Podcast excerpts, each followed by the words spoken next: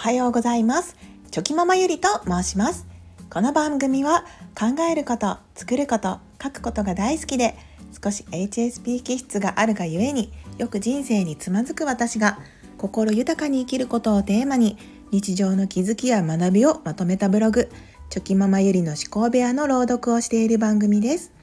最後にゆるい雑談もあります。それではよろしくお願いします。令和3年6月23日。ブログ作成時間が大切な時間を圧迫解決策を考えてみる。ブログを始めて1週間とちょっとが経ちました。1週間経ってみるとたくさんの課題が見えてきます。最初は限られた時間の中でやっていこうと思っていたブログ。いざ始めてみるとたくさんの大切な日々の貴重な時間を圧迫していることに気がつきました。もちろん慣れもありますのでそのうち今よりは時間もかからないようになってくると思います。しかしだからといってそれがいつになるのか保証はありません。時間は限られています。理想は許される時間範囲内で自分自身のスキルが上達し早くこなせるようになることです。当初の自分の予想を上回り許される時間以上の時間を使っているのでここで早めに軌道修正をする必要があると感じます。やりたいことやらないといけないこと時間配分をもう一度。やりたいことはたくさんあります。しかしやりたいことだけを思う存分やる時間はもちろんありません。今一度やりたいことやらないといけないことを紙に書き出しどれにどのくらい時間がかかるのかを予測していきます。それらを把握することでブログにかけるべき時間ももう一度把握することができます。他のやらなければいけないことをこなす時間を圧迫してまでやっているとなると必ず後でしわ寄せがきます。子育て家事仕事をバランスよく回していくためにもやりたい気持ちを抑え冷静にどれにどのくらい時間をかけるべきなのかもう一度しっかり考え直していきます。ここ最近の私の反省。最初は自分の時間のある午前中の1時間と決めてブログを始めたのですがやはり最初はわからないことだらけで時間がものすごくかかります。一つの記事を書くのに一体どのくらいの時間がかかっているのかを一度測ってみると結局2時間は優に超えてしまっていました。いろんなやるべきことに対して時間を計ってみるのは自分の知らない間に時間がたくさん過ぎてしまっている理由を見える化するので時間配分する際にものすごく役立ちます。午前中で終わるはずだったブログの作業が終わらずに子供が寝静まった夜に作業することになりその時間は夫が仕事から帰ってくる時間帯でもありますのでどうしても夜に夜ご飯を出した後食事をとっている夫の隣でパソコンに向かうという状況が続いておりました。夫は別に文句を言うことなく見守ってくれているのですがやはり今までのリズムで考えると明らかに今までとは違うので心の中でこのままでは良くないなと思っていました。今まで我が家にとって子供が寝静まってからの夜の時間は夫婦にとって大切な時間となっていました。その時間に今日あったこと子供の話いろんな話をしたりと夫婦のコミュニケーションの時間としてすごく意味のある時間でした。そんな大切な時間を圧迫してまでブログを書くということは本来の自分の目的と外れてきてしまっています。非常にまずい状態です。そして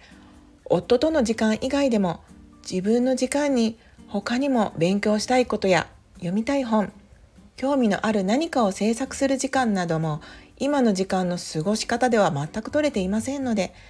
それもここ最近の自分のモヤモヤにつながっておりました。最初は良くても続くと不満が小さな小さな亀裂。考えすぎかもしれませんがやはり人間というのは最初のうちは些細なことで大した問題じゃないと思っていてもそれが積み重なると大きな問題に変化してしまうことも少なくありません。私であればその圧迫している時間を別に少しの時間くらい夫との時間に入り込んでしまってもいいや。夫も許してくれているしと気にせず作業をし続けていると。本来ならば今まで会話として使っていた時間が消えてしまうことになるので夫婦のより良い関係を構築する貴重な毎日の少ししかないチャンスの時間を自ら失うという選択をしていることになります。そういう日々の何気ない些細な時間が実はとても価値ある大切な時間だと私は思います。相手に何も言われなくても親しき中にも礼儀ありでやはり気遣いは大切です。その小さな気遣い思いやりの積み重ねが相手との良好な関係を構築することに対して重要なことだと思います。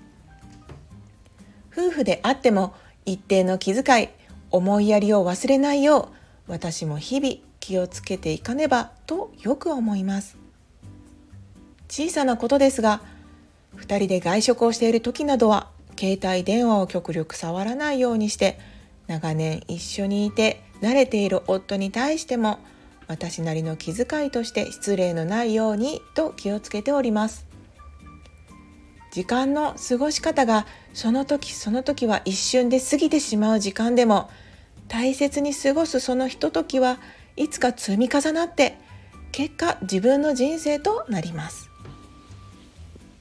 今すぐにできる考えられる解決策は？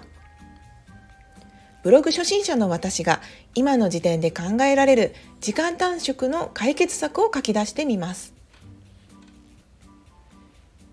日頃から自分の興味のある言葉や単語など何でもとにかくメモしていきます。そうすると後で見返した時にどんなテーマでブログを書くのかいちいちかしこまって考えなくてもそれらをつなぎ合わせるだけでいいのでスラスラと書けることにつながります。単語じゃなく文章としても思い浮かべばすかさずメモです。長い文章となると状況によってはパッとメモできないこともありますので携帯の音声入力で忘れないうちにメモしてしまいます。意外とパッと浮かぶアイデアの方がいいものだったりしますがそういうパッと浮かぶものって後でメモしようと思っていてもなんだっけと思い出せないことがよくあります。とにかく思いついたら瞬時にメモです。ブログのネタで思いつきやすいシチュエーションを今一度考えるのも一つです。私だったらご飯を作っている時や洗濯を干している時車の移動中などです。なのでそれらの時間を過ごす時は心の準備をして挑むとよりスムーズにアイデアのストック作業を行うことができます。自分なりのブログの型や法則を決めてしまうことも一つです。たくさんの有名なブロガーさんがブログの書き方を教えてくださっているのでそれらを勉強した後自分流に置き換えて考え決めてしまいます。型があるとそこに当てはめていくだけなので作業もだいぶ効率よくこなせると思います。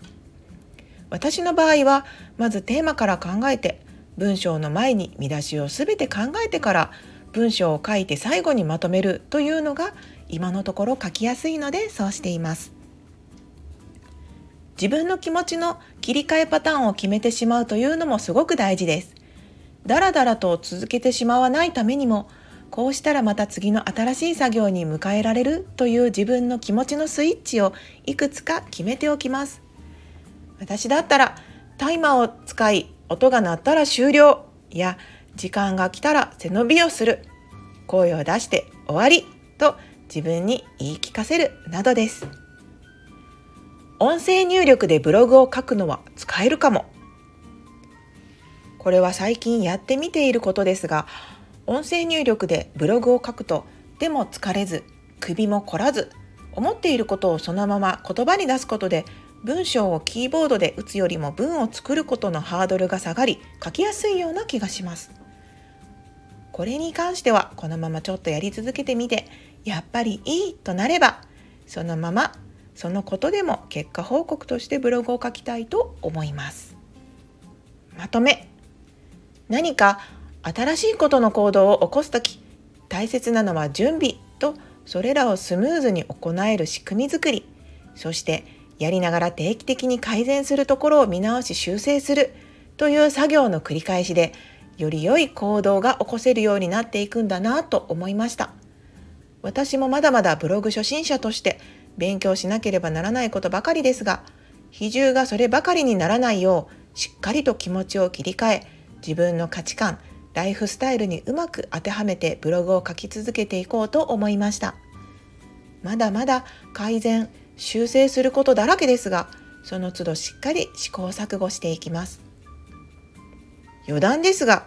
ここ数日夫との時間でしてしまっていたブログ作成ですが夫はその時ずっとやれていなかった趣味のギターをまたやり始めたりして夫の奏でるメロディーの中ブログを作成するのもなかなか良いものでした。しかしこれもバランスが大切。お互いが趣味の時間をと今までの夫婦として共有していた時間を使ってそれぞれが好きなように過ごすとなるとまたこれはバランスの問題で夫婦時間が少なくなってくるのでお互いにということであればそこは2人で夫婦時間の見直しお互いが納得し気持ちよく過ごせる時間の使い方を話し合って決めていく必要があるなと感じます。ギターの BGM はなかなか心地よいものですが今日もありがとうございました。朗読は以上になります。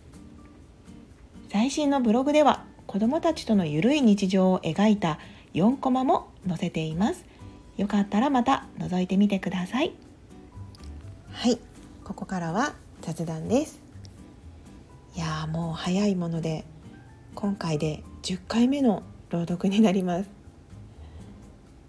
いつも聞いてくださっている方とか本当にもうこんな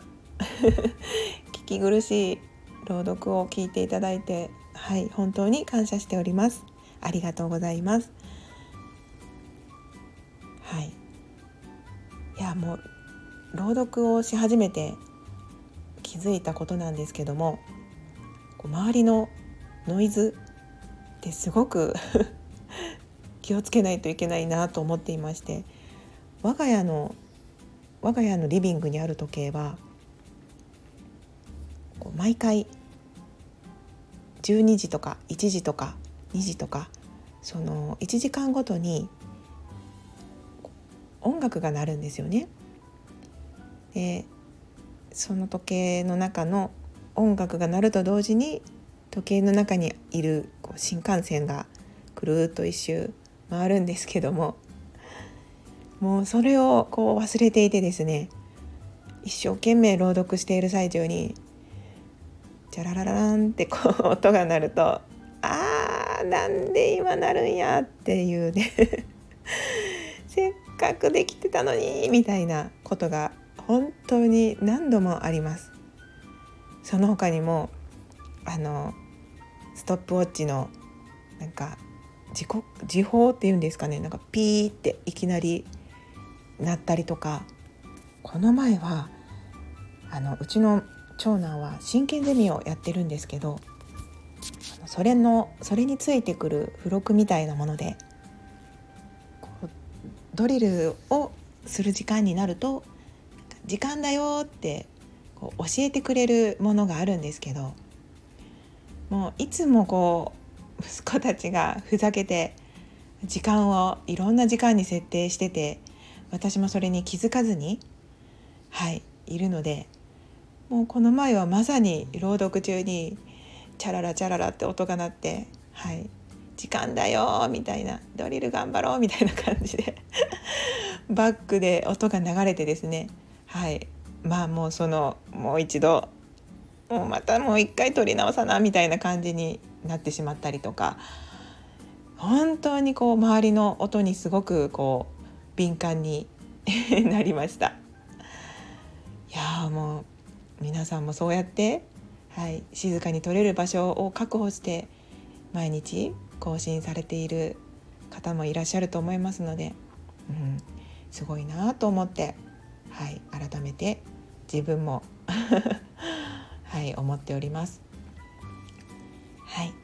そんなこんなでね今日はまあ今日も実は23度、はい、そういったノイズが入って撮り直したりってことがあったんですけど 無事に、はい、取り終えることができました。はいさあ今日はねどんな一日になるんでしょうかね。はい、いい一日になることを祈って今日も頑張ろうと思います。はい、それでは今日も最高の一日をお過ごしください。ありがとうございました。ではまた明日。